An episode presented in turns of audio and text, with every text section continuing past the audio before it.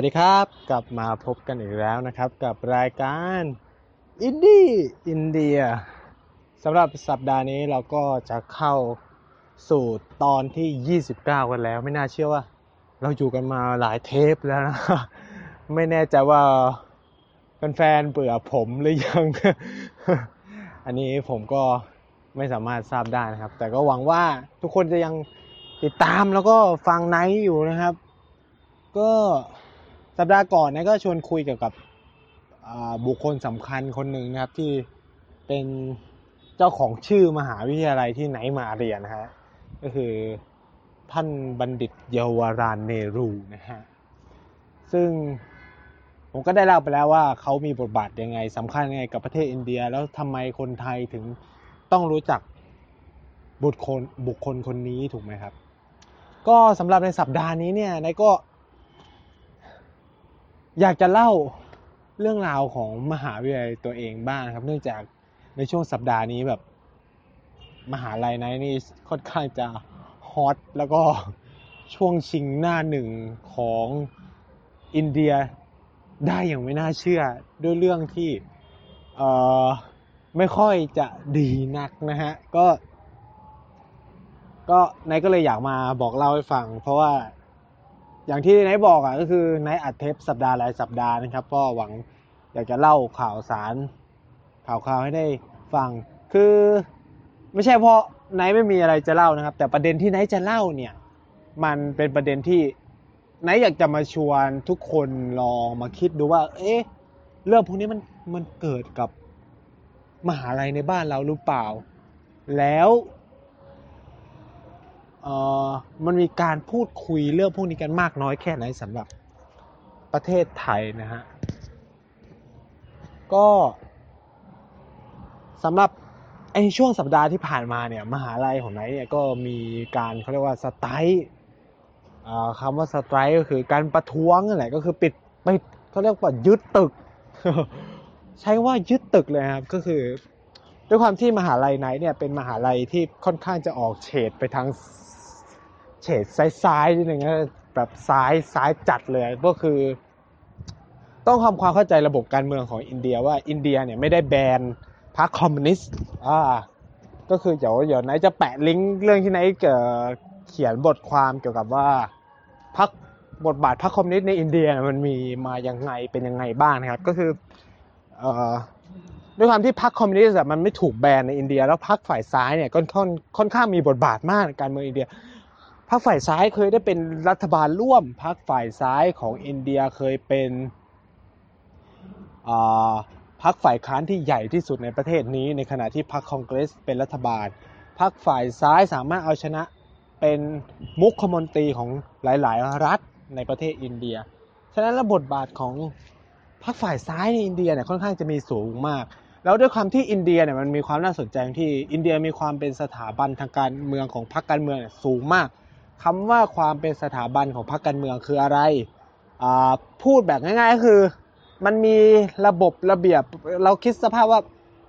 พรรคการเมืองมีสถานะคล้ายๆองค์กรธุรกิจหนึ่งที่มีสาขาอยู่ทั่วประเทศ ถ้าไนท์จะพูดเปรียบเทียบคือ ให้คิดซะว่าพรรคคอมมิวนิสต์แห่งประเทศอินเดียเหมือนเซเว่นอีเลเว่นที่ทุกตรอกซอกซอยจะมีสาขาอยู่ อ่า นี่คือความเป็นสถาบันการเมืองของพรรคการเมืองที่อินเดียมีนะฮะ และทุกพรรคเป็นอย่างนี้ไม่ใช่มีเฉพาะพรรคฝ่ายซ้าย หรือพรรคคอมมิวนิสต์อย่างเดียว ทุกพรรคอนเกรสก็มี BJP ก็มี Trinamool Congress หลาย ๆ พรรคมีระบบการจัดการแบบนี้ทั้งหมด มันทำให้สิ่งที่มันเกิดขึ้นคือพรรคการเมืองเนี่ยมันมีความเข้มแข็งนะฮะแล้วก็ไม่ได้อ่อนแอเหมือนที่รัฐไทยกำลังเผชิญประเทศไทยกำลังเผชิญอยู่ ความที่พักการเมืองเข้มแข็งมันทำให้เกิดอะไรก็คือ พรรคการเมืองสามารถควบคุมทำให้ระบอบประชาธิปไตยมันสามารถเดินต่อไปได้ ในขณะที่พอพรรคการเมืองอ่อนแอเนี่ยแล้วพอมันเกิดวิกฤตการณ์ทางด้านประชาธิปไตยเนี่ยอย่างบ้านเราก็คือ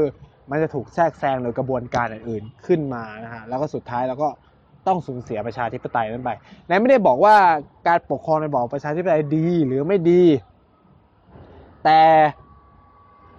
เราต้องพูดกันอย่างตรงไปตรงมาว่า ระบอบประชาธิปไตยคือระบอบที่ทุกคนมีสิทธิเท่าเทียมกันในการเลือกผู้ปกครอง ไม่ว่าคุณจะรวยจะมีจะจนจะ เป็นคนด้อยการศึกษา เป็นคนจบปริญญาเอก ทุกคนจะมีสิทธิในการเลือกตั้งเหมือนกัน แต่ในระบอบอื่นๆเนี่ยมันไม่เปิดโอกาสให้กับทุกคนอย่างนี้ ไนไม่สามารถบอกได้ว่าการเลือกของใครมันดีหรือไม่ดี เราไม่สามารถพูดได้ เพราะแต่ละคนมีเหตุผลในการเลือกไม่มีไม่เหมือนกันถูกไหมครับ เราชอบสิ่งหนึ่งแหละอีกคนหนึ่งอาจจะไม่ชอบสิ่งหนึ่ง แต่เราไม่สามารถบอกได้เฮ้ยทำไมไม่ชอบสิ่งนี้เหมือนกับกูอะไรเงี้ยมันก็ไม่ถูกต้อง ฉะนั้นแล้วเนี่ยมันจึงทำให้ประชาธิปไตยเนี่ยเป็นสิ่งที่คนอินเดียโอเคที่สุด เพราะว่าก็เหมือนที่ได้เคยพูดว่า อินเดียมันหลากหลายมากอะ มันหลากหลายมาก ฉะนั้นแล้วมันหลากหลายทั้งภาษา มันหลากหลายทั้งวัฒนธรรม มันหลากหลายทั้งความคิดทางการเมือง หลากหลายทั้งสถานะทางเศรษฐกิจ ฉะนั้นแล้วการจะให้ทุกคนมาคิดเหมือนเหมือนกันหรือถูกปกครองภายใต้ สิ่งใดสิ่งหนึ่งเพียงสิ่งเดียวเนี่ย มันคงอยู่กันไม่ได้ ประเทศมันคงล่มสลายจนแตกกระจายไปหมดอะไรเงี้ย ฉะนั้นแล้วประชาธิปไตยจึงเป็นทางเลือกเดียวของอินเดียที่ จะดำรงรักษาความหลากหลายนี้ไว้ได้ โดยที่ทุกคนเนี่ยโอเคอะเออ แล้ว ด้วยความที่มันเป็นเงี้ยพักฝ่ายซ้ายมันก็เติบโตขึ้นมาได้ เพราะว่าเราต้องพูดว่าอุดมคือนายไม่แน่ใจว่าคนทุกคนเนี่ยแฟนๆเนี่ยมีความเข้าใจต่อเขาเรียกว่าอะไรพักคอมมิวนิสต์มีความเข้าใจต่อความเป็นฝ่ายซ้ายยังไงนะครับคือไนท์ก็ เป็นเด็กคนหนึ่งเป็นคนคนหนึ่งที่มีความคิดคนเชื่อว่าคอมมิวนิสต์เป็นเรื่องเลวร้ายเนี่ยมาก่อนในช่วงที่ไนท์อยู่ในประเทศไทยเราไม่ได้ถูกสอนว่าคอมมิวนิสต์เป็นสิ่งที่ดีคอมมิวนิสต์ต้องการล้มล้างอะไรบางอย่าง คอมมิวนิสต์จะเขาเรียกว่าอะไรจะทำลายระบบทุนระบายทำลายหลายๆสิ่งหลาย ๆ อย่างครับ แต่ด้วยความที่เอ่อไนซ์เนี่ยได้มีโอกาสมาเรียนที่มหาวิทยาลัยแห่งนี้ที่ขึ้นชื่อว่าเป็นแหล่งผลิตนักการเมืองฝ่ายซ้าย มีอาจารย์ที่ซ้ายจัดโดนกล่าวหาว่าเป็นพวกต่อต้านชาติอะไรเงี้ยมหาลัยวินิตค่อนข้างจะแบบหลาย ๆ อย่างนี่มีความคล้ายคลึงกับมหาลัยที่นายเรียนในปริญญาตรีหลาย ๆ เรื่อง แต่ยังไม่ถึงถูกกล่าวหาว่า เอ้ยมึงอ่าเป็นพวกแบบอ่ามันก็มีคำวัฒกรรมบางอย่างเนาะที่แบบกล่าวหากับมหาลัยปอตีที่นายเรียนเหมือนกันอ่า ซึ่งนายไม่ต้องบอกนะ ไม่รู้ว่านายพูดไปยังว่านายจบปอตีที่ไหนแต่ก็นะ เราก็ควรจะผ่านก้าวผ่านเรื่องพวกนี้ไปได้แล้วนะครับ ถ้าเรามีการเลือกตั้งในปีหน้าจริง ๆ นะฮะเราควรจะก้าวก้าวก้าวผ่านการเมืองเสื้อสีการเมืองหลาย ๆ อย่าง มองไปที่อนาคตกันได้แล้ว เพราะทุกคนก็เริ่มเห็นแล้วว่า เราประเทศไทยที่สูญเสียอะไรบางอย่างแล้ว คือคนรุ่นเราเนี่ยรุ่นไนท์หรือรุ่นอ่อนกว่าไนท์หรือ คนที่ยังมีความคิด fresh fresh ใหม่ ๆ ที่อยากมองเห็นพัฒนาการของประเทศทิศทางที่ดีนะคงจะรู้แล้วว่า ถ้าเมืองไทยยังอยู่แบบนี้เนี่ยมันไปไหนต่อไม่ได้ถูกไหมเข้าเรื่องนี่ก็เมาส์การเมืองไทยเกินไปกลัวเหมือนกันจะไม่ได้กลับไทยนะครับ ก็เราก็เข้าเรื่องนะ ก็ด้วยความที่มหาลัยเนี่ยไนท์เนี่ยเป็นฝ่ายซ้ายไนท์ไม่ได้เคลมว่าความเป็นฝ่ายซ้ายเนี่ยมันจะเรียกร้องสิทธิเรียกร้องความเสมอภาคอะไรเงี้ย เพราะว่าประชาธิปไตยมันก็คือเสรีนิยมก็เรียกร้องพวกนี้ฮะแต่ว่ามันมีแนวทางในการเรียกร้องที่ต่างกันพอสมควร ถ้าเป็นแบบพวกที่เป็นเขาเรียกว่าอะไรคอมมิวนิสต์จัดมาร์กซิสจัดซ้ายจัดจัดเนี่ยการที่ได้มาสิ่งพวกนี้ก็คือล้มล้างระบอบประชาธิปไตยใช่ไหมปกครองด้วยระบอบคอมมิวนิสต์แต่พวกที่สายที่เข้าใจแล้วว่าโลกเนี่ยคอมมิวนิสต์มันอยู่ไม่ได้หรอก ก็จะเข้ามาในเข้ามาเล่นในเกมของประชาธิปไตยมากขึ้น ผ่านการเลือกตั้งแล้วก็พยายามออกนโยบายต่างๆ เพื่อเอื้อต่อ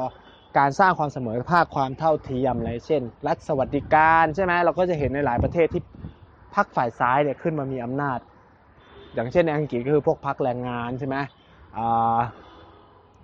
พรรคในฝรั่งเศสอะไรเงี้ยมันก็จะมีหลาย ๆพรรคที่เป็นพรรคฝ่ายซ้ายที่พยายามเสนอรัฐสวัสดิการเพื่อช่วยให้ เกิดการสร้างความเท่าเทียม ซึ่งแน่นอนแหละพวกนายทุนมันก็ไม่ชอบอะไรเงี้ยเพราะว่าทำไมกูต้องมาเสียภาษีเพื่อจุนเจืออะไรพวกนี้ถูกไหมก็สิ่งที่มันเกิดขึ้นกับอินเดียในตอนนี้ด้วยความที่พรรคฝ่ายขวาเนี่ย มันขึ้นมามีอำนาจใช่ไหมสิ่งที่เขาพยายามทำคือ อันนี้เป็นเรื่องที่น่าคิดเหมือนกันนะครับ ว่าความเป็นฝ่ายขวาฝ่ายขวาคืออะไรขวาคือ มีความคิดที่เเป็นชาตินิยมหน่อยๆ มันไม่หน่อยแหละบางบางบางประเทศก็เยอะเยอะจนเยอะเกินอะไรเงี้ยมีความชาตินิยมสูง ถ้าอย่างอินเดียคือฮินดูนิยม ฮินดีนิยม แล้วก็ใช้คำว่าอะไรล่ะเออเป็นการปกครองที่เขาเรียกว่าออกฟาสซิสหน่อยนะมันฟาสซิสก็คือผลเผด็จการอำนาจนิยมอะนะมันก็ไม่มันก็เชิงขนาดนั้นคือโคกพอขวาจัดเนี่ย มันจะมีอุดมการณ์คำว่าชาตินิยมกับ ศาสนานิยมตามมาด้วยนะฮะ แต่ แต่สำหรับเอ่อผมจะบอกว่าอะไรเดียแต่สำหรับความน่าสนใจอย่างหนึ่งก็คือ เท่าที่มันมีการศึกษามานะครับ ก็คือเราพบว่าการขึ้นมาเป็นรัฐบาลของฝ่ายขวาเนี่ย มันมาพร้อมกับการปฏิรูป ระบบเศรษฐกิจสู่ความเป็นเสรีนิยมใหม่ เสรีนิยมใหม่คืออะไร เช่น การเอาระบบทุนเข้ามาในในหลาย ๆ เรื่องที่ควรจะเป็นเขาเรียกว่าอะไรล่ะ เป็นพื้นที่สาธารณะที่เราไม่ควรจะถูกเรียกเก็บอายกตัวอย่างเช่น การศึกษาควรเป็นเรื่องที่รัฐควรจะเขาเรียกว่าอะไรล่ะ ควรให้โดยที่ไม่ไม่มีเขาเรียกอะไรไม่มันเป็นบริการที่เราควรจะได้รับอะไรประมาณเนี้ย มันเป็นเรื่องสาธารณะที่เราจะได้รับเช่นการศึกษาการเข้าถึงการศึกษาอย่างเท่าเทียม และก็ฟรีประเด็นเรื่องการรักษาพยาบาล คือถ้าคุณถ้าคุณผู้ฟังเนี่ยหรือแฟนๆเนี่ยลองไปไปดูเรื่องเกี่ยวกับรัฐสวัสดิการของหลาย ๆประเทศนะครับเราก็จะเห็นว่าเขาเขาพ r o v i เรื่องรัฐการศึกษาฟรีพยาบาลฟรีหลายสิ่งหลาย ๆ อย่างเนี่ยเอื้ออำนวยให้ให้การพัฒนาของ ประเทศเนี่ยเป็นไปได้คือเรื่องพวกนี้มันขึ้นอยู่กับมุมมองเนาะคือ คนที่มองว่าการศึกษาฟรีเป็นเรื่องที่สำคัญ เพราะว่าการพัฒนาทรัพยากรมนุษย์ เป็นเรื่องที่สำคัญกว่า ในขณะที่หลายคนเนี่ยมองว่า เอ้ยมันเป็นเรื่องของคุณนะมันเป็นเรื่องของคุณที่จะต้องมาจัดการกับเรื่องพวกนี้เป็นเรื่องที่รัฐไม่ควรเข้าไปยุ่งการศึกษาเป็นเรื่องส่วนบุคคลไม่ใช่เรื่องที่รัฐต้องเข้าไปยุ่งเกี่ยวอะไรเงี้ย มันก็มีคนที่คิดแบบนี้นั่นคือพวกฝ่ายเสรีนิยม เสรีนิยมใหม่หรือเสรีนิยมดั้งเดิมเนี่ยก็จะมีความคิดแบบว่าทุกสิ่งทุกอย่างเนี่ย ปัจเจกอะเป็นคนจัดการเองคำว่าปัจเจกชนนิยมก็คือตัวเราอะตัวมึงของมึงอะไรมาเนี้ยทำไมรัฐไม่ต้องไปยุ่งย่ามอะไรมาก ปล่อยให้ตลาดมันทำงานไป ตลาดก็คือระบบเศรษฐกิจที่มันมีอยู่เนี่ยทำงานไป สิ่งที่มันเกิดขึ้นคือ รัฐมันก็พยายามทำให้กิจการสาธารณะ กิจกรรมสาธารณะต่างๆ ที่ตัวเองดูแลอยู่อะ ก็ค่อยๆปล่อยมือไปให้เอกชน ให้ตลาดมันทำงานไงให้เศรษฐกิจทำงาน เช่น รถไฟใช่ไหมให้ให้ภาคเอกชนเข้าไปทำถ้ายกตัวอย่างบ้านเราก็จะเห็นชัดๆ BTS อ่าใช่ไหม BTS เข้าไปทำแล้วสิ่งที่มันเป็นปัญหาเนี่ยของพวกเสรีนิยมใหม่คือพอมัน privatize หรือมันทำให้มันกลายเป็นเอกชนเนี่ยเอกชนเนี่ยเขาเวลาเขาทำงานเนี่ยเขามุ่งอะไร เขาก็หวังจะได้ผลกำไรเพื่อไปตอบสนองผู้ถือหุ้นของเขา เพื่อจะเพิ่มการลงทุนอะไรเงี้ยซึ่งพอรัฐมันเข้าไปยุ่มย่ามไม่ได้นี่ยสิ่งที่เกิดขึ้นคือ เอกชนก็เอารัดเอาเปรียบคนใช้บริการใช่ไหมเพราะเขาก็หวังกำไรมากๆ และยิ่งเป็นเขาเรียกว่าอะไรเป็นกิจการที่ผูกขาดอีกเนี่ยก็ยิ่งสร้างปัญหาเช่น BTS อะแม่งมีเจ้าเดียวอะเส้นนั้นมีเจ้าเดียว มันไม่มีคู่แข่งอะฉะนั้นแล้ว BTS ขึ้นราคา ยังไงเราก็ต้องจ่ายถูกไหมเราไม่มีทางเลือก ก็กลายเป็นว่าทุนก็เริ่มเอาเปรียบและนี่คือสิ่งที่เกิดขึ้นเมื่อเกิดการปฏิรูประบบเศรษฐกิจสู่เสรีนิยม ซึ่งอินเดียก็เป็นครับไทยก็เป็นครับ เราจะเห็นได้ว่าในยุคที่อดีตนายกทักษิณชินวัตรเนี่ยขึ้นมามีอำนาจเนี่ยเราจะเห็นว่าเขาขึ้นมาพร้อมกับกระแสชาตินิยมที่รุนแรงมาก แต่ในขณะเดียวกันเขาก็มาพร้อมกับการปฏิรูปประเทศสู่ระบบทุนนิยมแบบเต็มสตรีมมากๆเช่น การปฏิรูปการศึกษานะครับเเราเริ่มเห็นมหาวิทยาลัยในกำกับของรัฐคืออะไรก็คือการ privatization อย่างนี้ก็คือทำมหาวิทยาลัยให้เป็นเอกชน รัฐไม่ต้องการสนับสนุนมหาวิทยาลัยมากมายและมหาลัยถึงเวลาที่ต้องแสวงหาเงินของตัวเองและรัฐไม่ซับพอร์ต หลาย ๆ เรื่องเราก็จะได้เห็นแบบหลายเรื่องมาก เช่น การปฏิรูปรัฐวิสาหกิจอ่าเราจะเห็นการไฟฟ้าปตทเนี่ยเริ่มหลุดออกจากมือรัฐ สิ่งที่มันตามมาก็เราก็จะคงได้เห็นแล้วนะคงไม่ได้พูดมากนะว่านี่มันเป็นความเลวร้ายอย่างหนึ่งของเสรีนิยมใหม่นะครับที่มันเกิดขึ้นอย่างมโหฬารบานตะไทยในประเทศไทยสำหรับอินเดียเนี่ยมันเพิ่งเกิดขึ้นหลังจากที่นเรนทราโมดี หรือผู้นำพรรค BJP เนี่ยขึ้นมามีอำนาจเขาก็ มาด้วยกระแสของอ๋อชาตินิยมสุดโต่งเหมือนกัน แล้วก็ชนะแบบค่อนข้างจะถล่มทลายแบบ ที่ไม่เคยที่พรรคฝ่ายขวาจะได้เยอะขนาดนี้มาก่อนนะฮะก็คือมันก็นำมาถูกการสู่ใช่ไม่เดี๋ยวถูกสู่สู่สู่การ privatization คือทำบริการหลาย ๆ อย่างของรัฐอะให้ป็นเอกชน ซึ่งในเห็นแบบชัดมากเลยครับ ก็คือการขึ้น การปรับ การปล่อยมือของการรถไฟอินเดียสู่บริษัทเอกชนหลาย ๆ เส้นทางของการเดินรถไฟแล้วก็แบบมันเกิดการถีบตัวของราคาค่าขนส่งจำนวนมาก แล้วก็เช่นการที่รัฐปล่อยให้เอกชน ถือครองสัมปทานแบบผูกขาดของโครงการรัฐ ซึ่งก็คือเป็นกลุ่มทุนที่สนับสนุนพรรคการเมืองนี่แหละ แล้วล่าสุดก็คือรัฐพยายามทำให้มหาวิทยาลัยเขาใช้คำว่า autonomous ก็คือเป็นอิสระทางวิชาการมันฟังดูดีนะครับ แต่ในความหมายลึกๆก็คือ ฉันยังไม่ support แกแล้วมันถึงเวลาแล้วที่พวกแกจะต้อง เดินด้วยตัวเอง คือถ้ามันมองในเชิงให้อิสระเสรีภาพเนี่ย มันก็เราก็จะพูดว่ามันดีเนาะเออคุณแม่งเนี่ย ให้โอกาสเราได้เดินด้วยเท้าตัวเองแต่ปัญหาที่มันเกิดขึ้นคือ ผู้บริหารมหาวิทยาลัยทุกคนเนี่ย มันไม่ได้คิดที่จะมาพัฒนาอะไร บางคนก็เข้ามาแสวงหาผลประโยชน์ แล้วยิ่งอินเดียเนี่ย ผู้บริหารมาจากการแต่งตั้งสิ่งที่เกิดขึ้นคือ มันรับใบสั่งบางสิ่งบางอย่างมาจากพรรคการเมืองครับ คือด้วยความที่มหาลัยนี้เป็นมหาฐานของฝ่ายซ้ายที่เข้มแข็งที่ต่อต้านรัฐบาลมาโดยตลอดแน่นอน รัฐบาลก็ต้องมีความอยากจะทำลายถูกไหมอยากทำลายมหาวิทยาลัยนี้ก็ อธิการคนนี้ก็เลยสร้างเรื่องเยอะมากครับ เช่น มันเป็นเรื่องสะสมก่อนที่มันจะเกิดหลาย ๆ สิ่งหลายอย่างที่นายจะเล่าต่อไป เช่นอธิการประกาศบังคับใช้กฎระเบียบว่าด้วยการจำกัดจำนวนนักศึกษาต่อ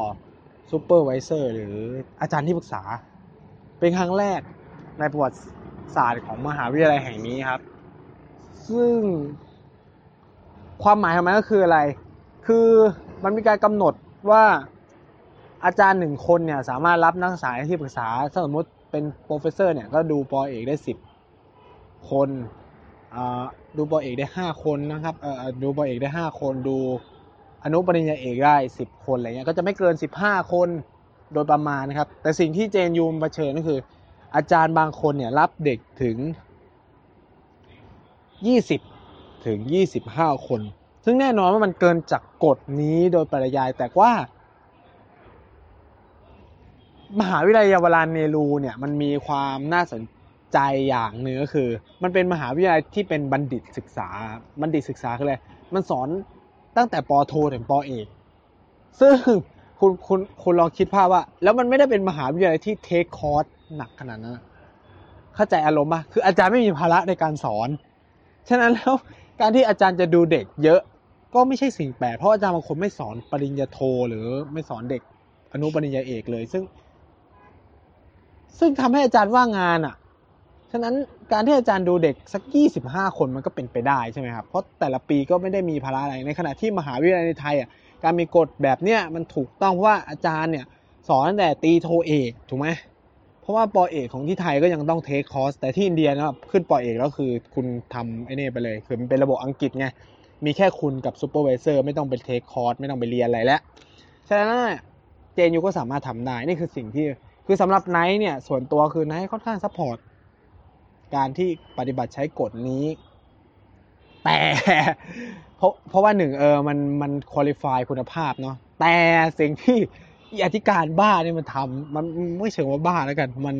ไม่รู้เขาคิดยังไงอะคือ มันประกาศพวดแล้วบังคับใช้เลยสิ่งมันเกิดขึ้นคือ คือมหาวิทยาลัยเนี่ยจะรับเด็กทุก ๆ ปีประมาณสองพันกว่าคน ย้ำว่าสองพันคน เพราะประกาศกฎเนี่ยรู้ไหมว่ามันเหลือที่นั่งเท่าไหร่ มันเหลือที่นั่งแค่สิบคนในระดับอนุปริญญาเอกแล้วก็ปริญญาเอก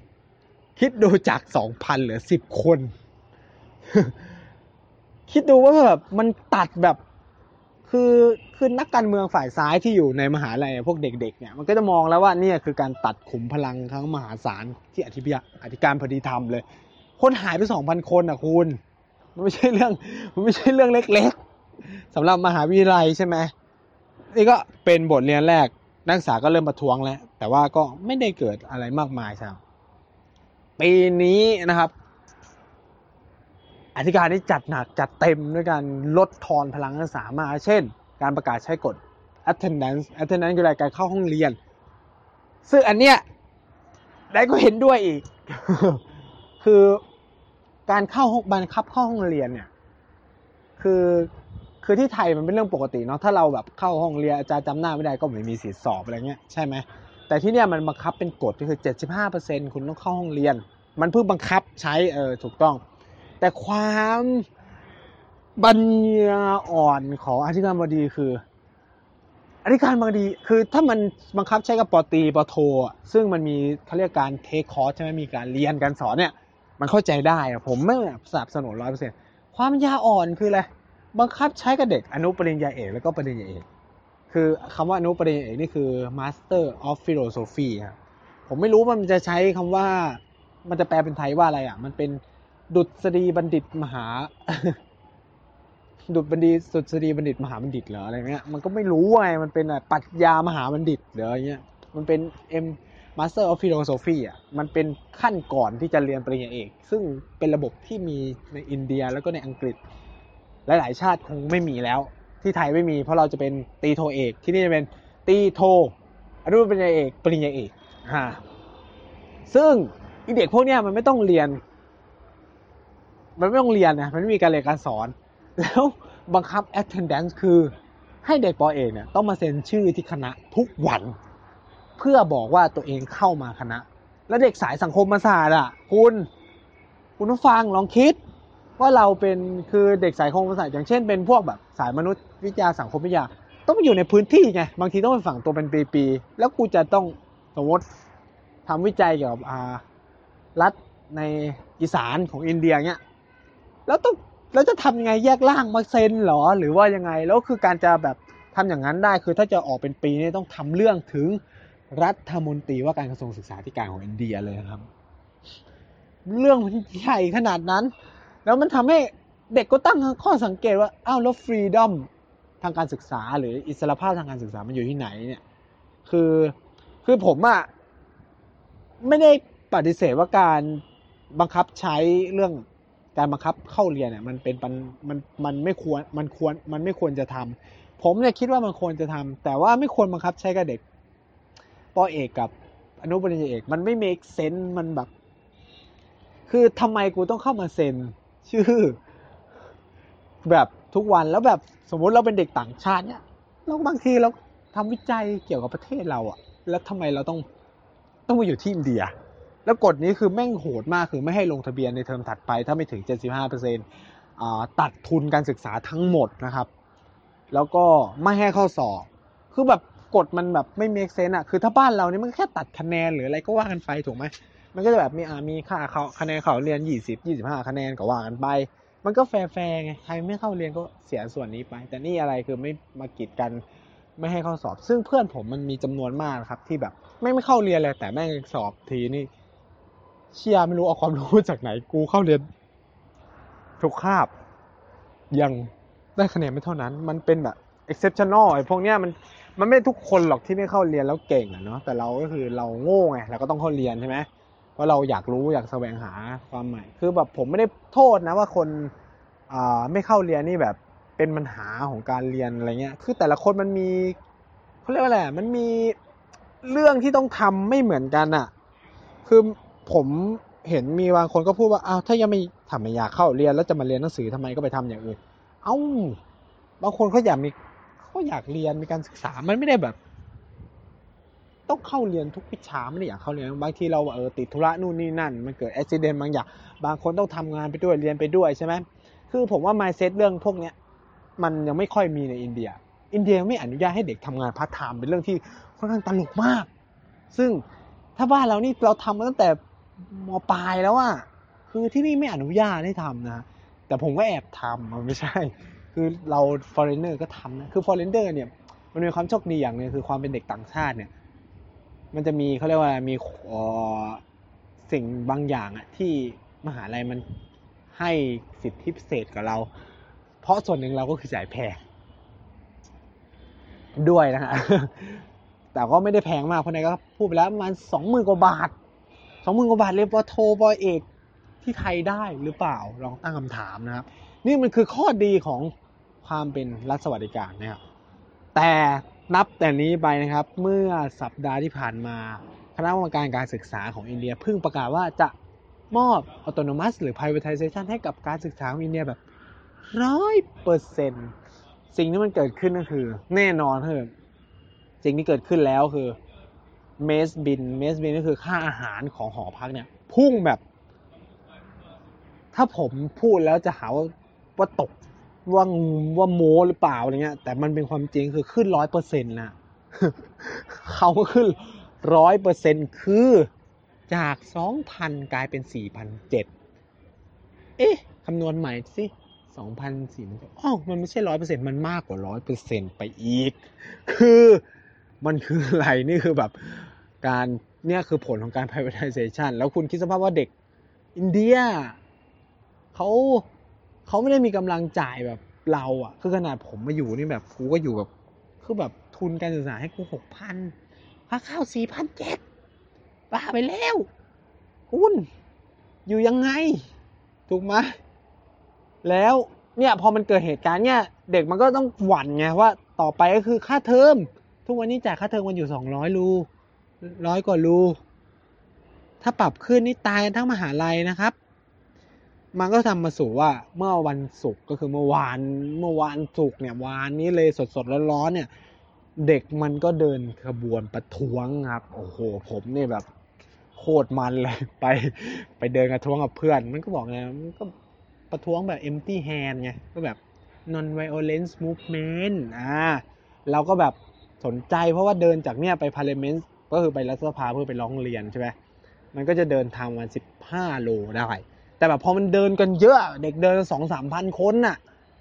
มันก็แบบเฮ้ยมันก็น่าสนุกเนาะเราก็ไปเดินด้วยเขาเว้ยเพราะว่าเราเราก็รู้สึกว่ามันไม่ค่อยเป็นธรรมเนาะกับการทำแบบนี้ เพราะว่าหนึ่งแล้วเราก็ได้ผลกระทบเหมือนกันแต่เราก็เสี่ยงเหมือนกันนะที่ไปเดินแต่เราก็พยายามบอกว่าเราในในฐานะคนนอกนะเราไม่อยากจะแบบ ไปยุ่งเกี่ยวอะไรไนก็คือไปเก็บภาพไปเก็บบรรยากาศอะไรเงี้ยซึ่งแบบนายมีความรู้สึกที่ดีมากกับการเดินขบวนประท้วงของเด็กในสายอินเดียครับสิ่งที่เขาเขาลบมากๆคือเขาเคารพความเป็นสิทธิในการใช้รถใช้ถนนเคารพในหลักการประชาธิปไตยที่สูงมากคือ เวลาเราอะคิดสภาพว่าเวลาคนไทยปิดถนนประท้วงเนี่ย เออเขาเรียกว่าอะไรประเดินประท้วงเนี่ยทำไง เราแม่งก็ปิดทั้งสี่เลนแล้วก็เดินถูกไหม เด็กอินเดียเนี่ยมีความน่าสนใจอย่างนี้คือ ฝั่งหนึ่งวิ่งได้ปกติเลย ในขณะที่เดเลนที่เขาเดินสมมติมีสี่เลนใช่ไหมเขาจะปิดเลนเดียวนะครับ แล้วก็ให้อีกเลนหนึ่งแล้วก็วิ่งไป แต่ความแม่งตลกอย่างหนึ่งคือ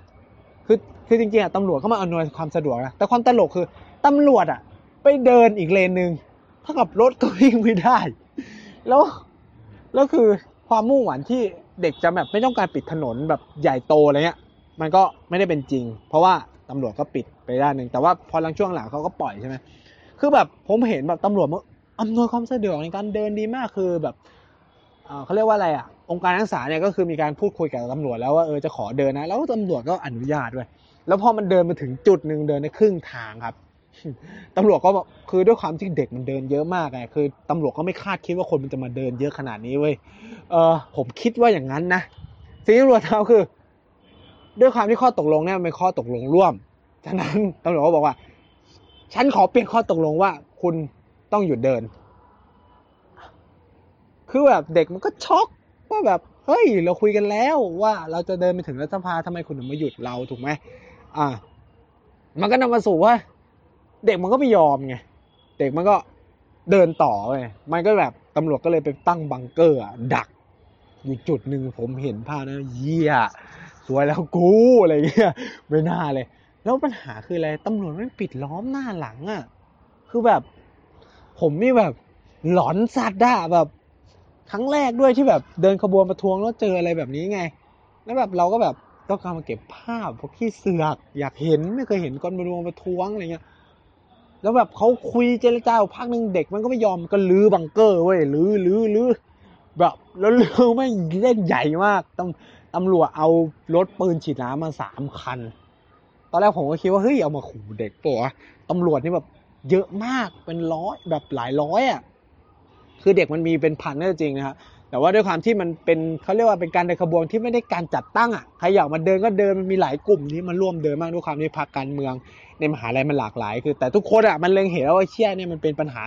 ยกเว้นพรรคการเมืองนักศึกษาฝ่ายขวานะครับที่ไม่ร่วมการเดินทางนี้เพราะแน่นอนว่าเขาก็แบบ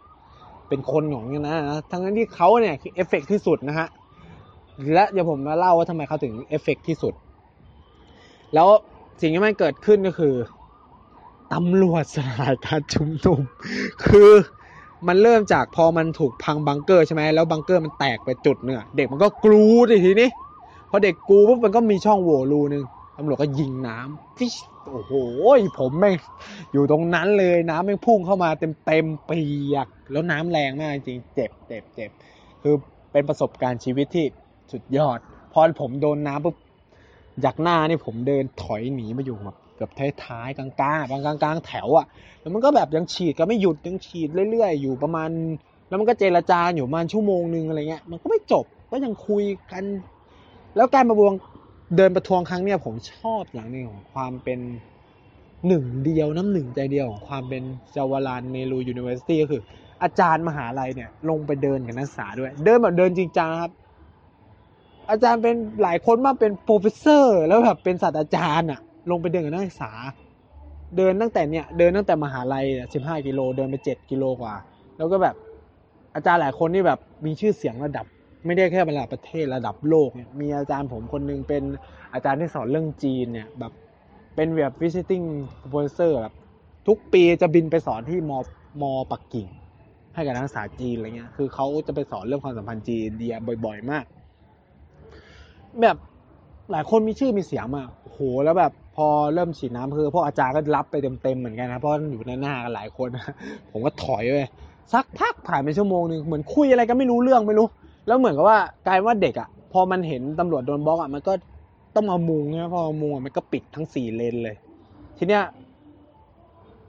ผมคิดว่านะครับเพราะผมผมอยู่ไกลมากไม่ได้เห็นชัดขนาดนั้นคือแต่ผมคิดว่าเออเนี่ยมันเป็นการละเมิดละคุณไม่เปิดช่องทางให้กับ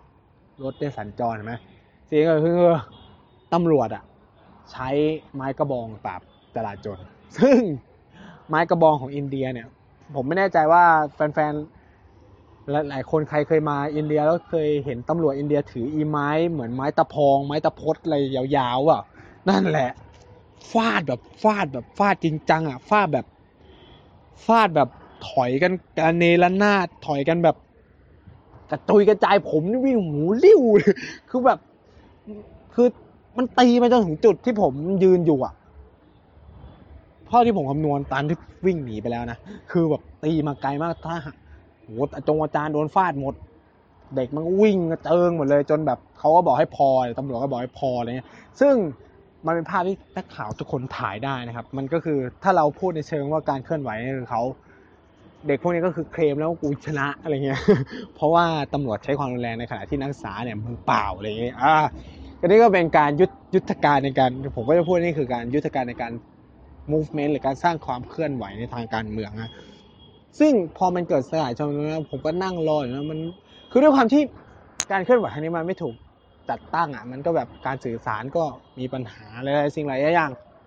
มันก็ไม่รู้สักทีอะสุดท้ายแล้ววงก็แตกครับ ทุกคนก็แยกย้ายกลับบ้านเพราะเพราะเพราะว่าสุดท้ายแล้วมันไปต่อไม่ได้ไงเพราะตำรวจมันก็บล็อกถนนมันไปไหนต่อไม่ได้แล้ว แล้วก็ ทีนี้ก็เลยไม่รู้จะทำยังไง ก็สุดท้ายก็ต้องแยกย้ายทีนี้ก็แบบ มีนักศึกษาโดนจับตัวไปกับเคสนี้ประมาณ 25 คนไม่ใช่ครับไม่ใช่ครับว่าจับตัวนะครับ เพราะว่าการประท้วงครั้งนี้มันไม่ผิดกฎหมายเลยตำรวจจึงไม่สามารถใช้ข้อกฎหมายใด ๆ ในการจับกลุ่มนักศึกษาได้ แต่เขาใช้คำว่ากักตัวหรือคำว่า detain นะฮะ detain คือคำว่ากักตัว ถ้าเป็นการจับกลุ่มใช้คำว่า arrest คือข่าวจะออกว่า25 student detained by the Delhi police at defense colony ถ้าดูในข่าวแล้วอะ จะเป็นคำว่า detain นั่นคือเป็นการกักตัวเท่านั้น กักตัวให้ถึงวันคืน ซึ่งนักศึกษาก็เล่นประเด็นนี้หนักมากว่า คุณไม่มีสิทธิ์ในการกักตัวคนในช่วง โดยเฉพาะผู้หญิงเนี่ยคือกฎหมายอินเดียเนี่ยให้สิทธิพิเศษกับผู้หญิงมากคือ ผู้หญิงไม่ถูกจับหรือกักขังตัวภายแบบไม่ไม่มีสิทธิ์เอาตัวผู้หญิงไปในช่วงหลังหกโมงเย็นถือเป็นความผิดตามกฎหมาย ซึ่งตำรวจละเมิด ข้อนี้ไปซึ่งตอนนี้ก็คือมหาลัยผมก็กำลังเล่นประเด็นนี้อยู่นะครับว่า จะฟ้องร้องกรมตำรวจ ซึ่งมันก็นำมาสู่คือการฟ้องนี่มันมันนำมาสู่หลาย ๆ สิ่งหลายอย่างที่เปลี่ยนภาพของผมความเคลื่อนไหวในทางการเมืองที่น่าสนใจมาก คือเนี่ยผมเข้าใจคำว่าสันติอหิงสาจริง ๆ ของความเป็นการเมืองนักศึกษาในมหาวิทยาลัยในอินเดียว่าเขาทำมันยังไง ในขณะที่เมืองไทยผมไม่แน่ใจนะฮะว่าเราจะสามารถพูดว่าสันติอหิงสาโดยที่เรามีไม้แหลม หรือเรามีกวยวิเศษ ผมพูดถึงทุกฝ่ายนะฮะผมไม่ได้แบบพูดเลยว่า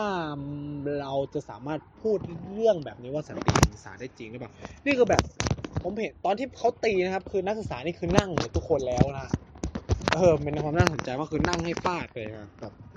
แบบ พวกนี้มันใจเด็ดจริง บ้านเรานี่มันต้องซัดกลับแล้วนะคือแบบเด็กนักศึกษานี่แบบโดนทุบโดนหลายๆอย่างมากแต่ไม่ไม่ตอบโต้อะไรเลย มันแบบเป็นก็เรียกว่าเป็นประสบการณ์ใหม่ๆนะอยากเอามาเล่าให้ฟังว่า เออมันเกิดเรื่องแบบนี้คือแบบ ไม่รู้ดิเดี๋ยวเดี๋ยวจะทำวิดีโอแบบตัดเดี๋ยวตัดต่อวิดีโอสักพักหนึ่งแล้วกันเดี๋ยวจะเอาลงเอาลงใน Infinity Podcast Fanpage ให้แล้วกันนะครับ ก็คือถ้าใครสนใจเดี๋ยวไปดูนะ แต่ภาพหน้าปกเนี่ยก็จะเป็นเรื่องการเคลื่อนไหวอยู่แล้วเดี๋ยวผม เดี๋ยวไนท์เนี่ยจะเอาภาพพวกเออมันจะคิดว่าจะเอาภาพเรื่องปืนฉีดน้ำที่พ่นมาพอดี แล้วแบบน้ำมันโคตรโสโครกอะใช้น้ำคลองแบบดำๆมาฉีดเด็กอะไรเงี้ยมันก็สนุกดิเราพูดตอนนี้ก็คือสนุกอะเนาะแต่ตอนนั้นไม่มันเลย ตอนวิ่งนี่ไม่สนุกเลยก็คือแบบอยู่ไทยนี่ก็ไม่เคยทำเรื่องอะไรแบบนี้มาก่อนนี่ก็เสี่ยงเหมือนกันว่าจะนี่แบบแอบกลัวมากเลยนะว่าแบบเออกูจะได้ออก จากอินเดียหรือเปล่าเลยทั้งที่แบบใกล้จะปิดเทอมอยู่แล้วอะไรเงี้ย ก็วันนี้ก็มาเล่าสู่กันฟังแค่นี้ก็เกี่ยวกับว่าความเปลี่ยนแปลงสถานการณ์ทางนี่เรื่องที่นายพูดเนี่ยมันหลายเรื่องปนกันมากเลยเราจะได้เห็นว่าการเปลี่ยนแปลงทางเศรษฐกิจนะครับเรื่องสิทธิมนุษยชนเรื่องสิทธิทางการศึกษา มันน่าสนใจมากนะครับว่า อินเดียจัดการเนี่ยสำหรับไทยเนี่ยมันมันเลยเรื่องพวกนี้ไปแล้ว เราไม่มีการพูดถึงเรื่องพวกนี้อย่างจริงจัง ทั้งที่แบบมันเกิดขึ้นในสังคมไทยไปแล้ว และหลาย ๆ คนก็กำลังรับภาระคือ ถ้าพูดกันตรงๆอะปัญหากองทุนกู้ยืมเพื่อการศึกษาในกยศเนี่ยมันเกิดขึ้นเพราะอะไร อืม เรามาลองวิเคราะห์ เราลองคิดกันดีๆ มันเกิดขึ้นเพราะว่าค่าเทอมมันสูงขึ้นถูกไหมครับพ่อแม่เราไม่สามารถ support การศึกษาระดับปริญญาตรีได้อีกต่อไปแล้ว เป็นความน่าสนใจมากครับ แม้แต่แบบเด็กปวช ปวส เนี่ยก็ หรือแบบการศึกษาในระดับมัธยมปลายอะซึ่งควรจะพรไวทุกอย่างฟรีเราก็เห็นว่ามีเด็กกองทุนกู้ยืมเพื่อการศึกษาในระดับมัธยมปลายเยอะมากสูงมาก มันถึงเวลาหรือยังที่เราจะต้องมาคุยกันอย่างจริงจังว่าปัญหาพวกนี้มันเป็นปัญหาเชิง โครงสร้างนะครับโครงสร้างคือโครงกรอบใหญ่ๆที่มันอยู่ข้างบน ที่ครอบเราอยู่ มันไม่ใช่เป็นปัญหาเรื่อง คุณไม่มีเงินมาใช้ตังกยศหรอวะแค่ไม่กี่ตังอะไรเงี้ยมันไม่ใช่นะการศึกษาเป็นเรื่องที่เราควรจะได้รับ มันเป็นสิ่งที่เราเขาเรียกว่าอะไรอะ มัน มันเป็นเรื่องที่ไม่ต้องมาจ่ายแพงอะ อะไรพวกเนี้ย เราควรเข้าถึงการศึกษาได้ง่ายกว่านี้ เพราะการศึกษาเป็นสิ่งเดียวนะครับที่มันลดทอนช่องว่างของความเหลื่อมล้ำมันลดทอนความไม่เท่าเทียม การมีความรู้ของบุคคลเนี่ยมันเปลี่ยนโลกมานักต่อนักแล้วนะฮะ ฉะนั้นแล้วเนี่ยได้ก็คิดว่าถึงเวลาแล้วแหละที่เราควรจะมาพูดเรื่องพวกนี้บ้างนะฮะ ซึ่งหลาย ๆ พัก ผมรู้สึกว่าเออในช่วงที่แบบ มาตอนช่วงนี้ก็คือแล้วเราเห็นคือหลายๆพักการเมืองเริ่มเสนอนโยบายกันเยอะแยะมาก เราเริ่มตื่นตัวแล้วเราเริ่มเห็นแล้วว่าการศึกษาเป็นปัญหาจริง การศึกษากำลังเป็นปัญไม่กำลังเป็นปัญหาเป็นปัญหามานานแล้วและถึงเวลาแล้วต้องแก้ไขและถึงเวลาแล้วที่เราควรจะเรียนฟรีฉะนั้นก็หวังว่าเราจะไม่มองเรื่องพวกนี้อย่างแบบเผินๆน่ะมองว่าเออไม่อะไรนะเออเขาเราเราจะมีวลีเด็ดอะว่า คนแพ้ก็ต้องดูแลตัวเอง มันไม่ใช่เรื่องหรือเปล่าว่าคนไม่มีเงินหรือคนที่เป็นคนแพ้ทางสังคมจากปัญหาเชิงโครงสร้างทางเศรษฐกิจเนี่ย มีหน้าที่ต้องดูแลตัวเอง คือสิ่งพวกนี้มันเป็นปัญหาทางด้านทุนนิเป็นความเชื่อของพวกทุนนิยมเสรีนิยมที่แบบ ไม่รู้ดิผมอยากจะเบยปากให้แบบทำท่าแบบเออเกศสุรางอะไรเงี้ยทำท่าแบบ เออพี่ติ๊กจุวัจนีว่ามันไม่ใช่ อะ เออเข้าใจว่า คือ นะก็แบบก็ขอบ่นนิดนึงอะไรเงี้ยก็ ก็หวังว่าสำหรับเทปนี้แฟนๆคงจะสนุกกับเรื่องเล่าที่ผมฟังนะฮะแล้วก็จะถกคิดมากๆขึ้นดูบทเรียนของอินเดีย คือผมเนี่ยพยายามเสนอบทเรียนพวกเนี้ยกับเพื่อนหลาย ๆ เพราะว่าการ privatization เนี่ยจะเป็น ความเลวร้ายสำหรับอินเดียมากคือคืออินเดียมันมันมันมันเลวร้ายมากกว่าเมืองไทยอะคือเมืองไทยอะความเลวร้ายอันดับสามอินเดียเนี่ยเหลื่อมล้ำอันดับสองแล้วถ้าอินเดียใน privatization จบนะครับ คืออินเดียเนี่ยคือคือเมืองไทยเนี่ย จนเนี่ยยังไม่ถึงตายนะแต่อินเดียจนคือตายตายแบบตายชีวิตอะไม่ได้ตายทางเศรษฐกิจอะตายแบบตายชีวิตอะมันอดอยากไม่มีอะไรจะกินจริงจังอะมันถึง มันถึงแบบ คือทำให้การเคลื่อนไหวเรียกร้องบางสิ่งบางอย่างอินเดียมันแข็งเข้มแข็งมาก เพราะมันมันแลกมาด้วยชีวิต ทุกสิ่งอย่างมันแลกมาด้วยชีวิตคนคนคนหนึ่งเลยอะแต่แบบเมืองไทยอะมัน เราเห็นชีวิตเสือเนี่ยแม่งสำคัญกว่าชีวิตคนด้วยมั้งเนี่ยผมรู้สึกพอเห็นแบบมีคนตายหรืออะไรเงี้ยเรายังเห็นการหัวเราะได้ เราควรจะเปลี่ยนทัศนคติเรื่องนี้ครับ คือ ผมไม่เคย ผมไม่อยากจะโทษใคร ผมเป็นคนหนึ่งที่ เคยมีความคิดที่อวยการใช้ความรุนแรงนะครับ แต่พอผมมาอยู่ที่นี่ผมเปลี่ยนแล้วผมเชื่อว่าทุกคนเปลี่ยนได้ ผมไม่รู้ว่าใครเป็นยังไง แต่เราควรจะเห็นร่วมกันได้แล้วว่าการศึกษาไทยมีปัญหา หลายสิ่งเราควรปรับแก้ไขได้แล้วอะไรเงี้ย ซึ่งเนี่ย ผมไม่ได้เรียกร้องให้ออกไปเดินชุมนุมประท้วงหรืออะไรนะครับก็ ลองคิดกับมันเยอะๆแล้วกันนะครับ ก็ผมอยากทำรายการพอดแคสต์ที่อินนี่อินเดียไม่ใช่การเล่าแค่เรื่องสนุกตลกของอินเดียเท่านั้น แต่อยากให้แง่คิดหลายๆสิ่งหลายอย่างคือเนี่ยผมอยากจะเล่าเนี่ยเรื่องพวกนี้มันเป็นการแสดงความกล้าของฉัน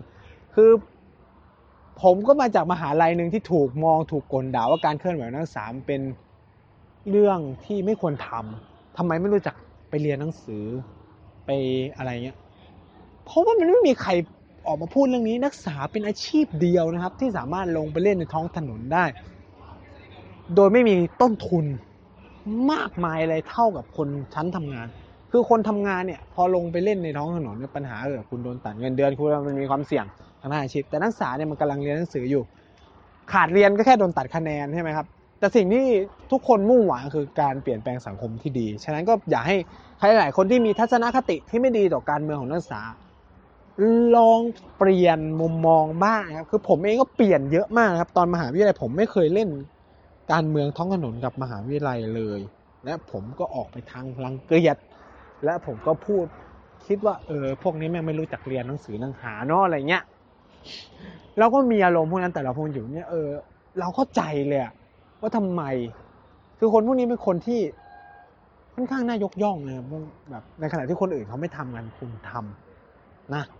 ก็ลองเปลี่ยนลองคิดใหม่ลองถกเถียงกันดู แล้วก็หวังว่าเทปนี้จะเปลี่ยนความคิดของใครหลาย ๆ คน ก็รายการอินนี่อินเดียก็ฝากเรื่องพวกนี้เป็นงข้อคิด อยากพูดเรื่องแง่คิดดี ๆ บ้าง ไม่ใช่เอาฮาเอามันอย่างเดียว ก็ขอบคุณครับสวัสดีครับ